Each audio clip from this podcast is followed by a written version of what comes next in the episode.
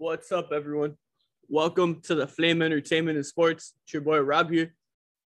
This is the Brooklyn Nets offseason recap. Before I get into my thoughts on what Brooklyn did this offseason, I want to talk to you guys, as always, about Goli, the world's first apple cider vinegar gummies. Goli gummies are a fun and easy way to incorporate apple cider vinegar into your daily routine. And now in 2021, Goli has introduced their Ashwa gummies. These Ashwa gummies are made for people looking to relax and get rid of some stress. Goli has also introduced their Superfruits gummies, and these Superfruits gummies help form the collagen within your body. And the newest gummies that Goli has introduced are the Super Greens gummies. And these Super Greens gummies are made with 11 super greens plus essential vitamins, probiotics, and nutrients to help improve digestive health, healthy liver function, healthy immune system, and so much more. If you guys want to try out these delicious and healthy apple cider vinegar gummy, Ashwa gummies, super fruits gummies, and super greens gummies, please make sure to head to goli.com. That's goli, G O L I.com, and use promo code TFES for 25% off your order. Once again, that's goli, G O L I.com, and use promo code TFES for 25% off your order. All right, guys. So before I get into my thoughts on what the Nets did this offseason, I'm going to name the guys they added and the guys they lost. So, first guy here, um, I don't really consider him a new addition because he he finished he he was on the Nets last season. He just couldn't finish the season because of a, a heart problem he had going on. But now he he's back and able to play again, and that is LaMarcus Aldridge. Then uh, DeAndre Bembry, David Duke Jr., Devontae Cacok, James Johnson, Patty Mills, Paul Millsap, Jevon Carter, and then in the in the draft they went. They had five picks. They drafted Cameron Thomas, Day'Ron Sharpe, Kessler Edwards, Marcus Zegarowski, and RaiQuan Gray. And now they're going to who they lost. So they lost Timothy Luwawu-Cabarrot, who um, Brandon and I talked about on the Hawks offseason recap because he ended up signing with the Hawks. Then uh, Chris Chiozza, who signed with Golden State. Then Spencer Dinwiddie, who's now with, with the Washington Wizards. Jeff Green, who's now with the Denver Nuggets. DeAndre Jordan, who's now with the Lakers. Um, Reggie Perry, who's with the Raptors now. And Landry Shamet, who they traded to the Suns um, in exchange for Jevon Carter. And then um, two more guys, um, Mike James and Tyler Johnson. Okay, so I want to start off here. Um, like I said already, like LaMarcus Aldridge, he was um, obviously first half of last season he was with San Antonio as he had been for the last several years, and then he ends up going to Brooklyn. And like I said, he had a heart problem, so I, am not really gonna talk about him because uh, we know when when he's on that court and he's healthy, we know what he could do and what he's been able to do throughout his career he's obviously going to make a huge impact for Brooklyn. Um, then there's DeAndre Bembry, who's who's an interesting guy. Um, he, I remember a couple years ago he was a first round pick by the Hawks. Um, I know more recently he was with the Toronto Raptors. He's a guy that um, I think he could be a, a pretty good like role player. He's a good he, he could be a good like backup like um, three and D guy I would say. Um, like he's a pretty good uh, defender. He has a pretty good good three point shot. He's not a guy obviously you're gonna rely on um, to lead that bench unit in Brooklyn, like in terms of offense, but uh, he might be able to stand out more than he has stand out in the past, being that he's with he's now surrounded with, with better talent.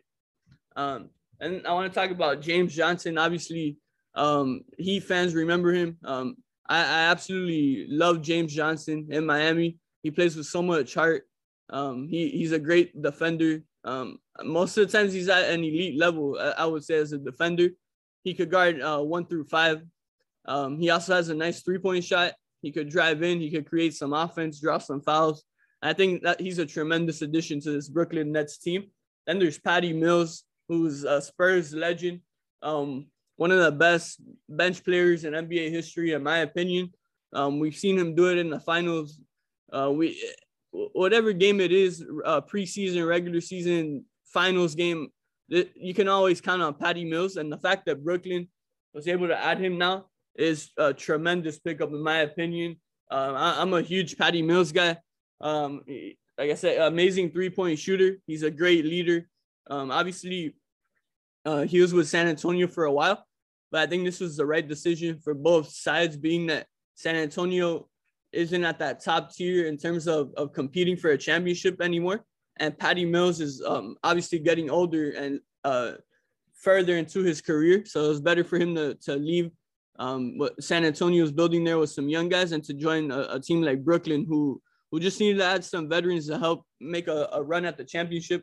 But um, and then yeah, then there's Jevon Carter who um I I I'm a fan of Jevon Carter. Um, some people might remember him from the bubble a couple years ago. Um, he was with Phoenix and they went eight and zero oh in the bubble.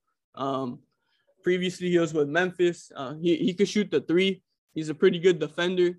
Uh, he's a smart player. I think he's a high IQ guy. Last year with Phoenix, he lost his backup job um, due to due to the emergence of Cameron Payne, who just had a tremendous year as uh, Chris Paul's backup there in Phoenix. So, um, yeah, Carter's another nice guy that Brooklyn has uh, as a role player now off the bench, and I think he's going to be able to contribute for them as well. And I think it's great for him because obviously the Suns were in the in the finals last year, so he was in a great team, but he he didn't really have playing time there. So maybe now with Brooklyn and specifically with Kyrie out, um, I have a feeling that Brooklyn's gonna need some early season uh, contribution, specifically from Patty Mills and Jevon Carter at that point guard position. Then in the draft, like I said, they had they drafted five guys: uh, Cameron Thomas, Day'Ron Sharpe, Kessler Edwards, Marcus Zegarowski, and RaiQuan Gray. So I looked up Cameron Thomas here, 27th uh, overall pick in the draft. Um, one year at LSU, um, this past season, he averaged 23 points per game. Um, and when I see that, I'm like, damn. So the fact that they they added even more scoring and not just through free agency but also through the draft could really help Brooklyn um, become a, a, a, better team. And um, obviously, they already have elite scoring with James Harden, with Kevin Durant, with Kyrie Irving whenever he comes back. But yeah, the fact they added Cameron Thomas, um, average over 20 points per game at LSU. Um, then Patty Mills, who, who could obviously score. Jevon Carter could hit, hit the three here and there. Same with Bembry, same with James Johnson. And of course, um, being able to bring back LaMarcus Aldridge is, is huge for them as well. And uh, yeah, they did lose uh, Timothy Luwawu-Cabarrot and and a couple guys there like Chris Chiozza. But I would say the one uh, looking at this uh, list of, of the guys who they lost, the one guy who I think is is a, a tremendous loss. Like he's really the biggest loss is Jeff Green. In my opinion, Jeff Green was the heart and soul of that Brooklyn Nets team last season, especially with all the injuries to, to their big three, um, with James Harden, Kyrie, and uh, Kevin Durant. Jeff Green was able to step up e- even in the playoffs. Unfortunately, unfortunately for him and for the team, he wasn't able to finish um, the tremendous run he was having in the playoffs because because of an injury that occurred. But I, I, think Jeff Green is a tremendous loss. And don't get me wrong, like I, I think Brooklyn obviously they added some nice pieces uh, to this team this offseason, but Jeff Green was a, a, key contributor to that team last year. Oh, and one more guy I forgot to bring up uh, that they added is Paul, Paul Millsap, obviously the former All Star uh, with the Atlanta Hawks, um, played with the Utah Jazz. most recently, the last couple years with the with the Denver Nuggets. Millsap's another great vet that they add to that to that deep uh, Brooklyn bench there with Aldridge and Millsap and Griffin. They have some uh, three um three yeah, three former All Stars there at that power forward position. Uh, to go along with Nick Claxton as well. Uh, obviously, Claxton plays center and power forward, but but yeah, I forgot to I hadn't mentioned uh, I hadn't given my thoughts on on the addition of Millsap, and obviously Millsap, well, we know what he could do. He could shoot the three. He could play defense. Obviously, um, he's he's older by now, but I mean, uh, the, being on a team like Brooklyn would be perfect for him and perfect for Brooklyn.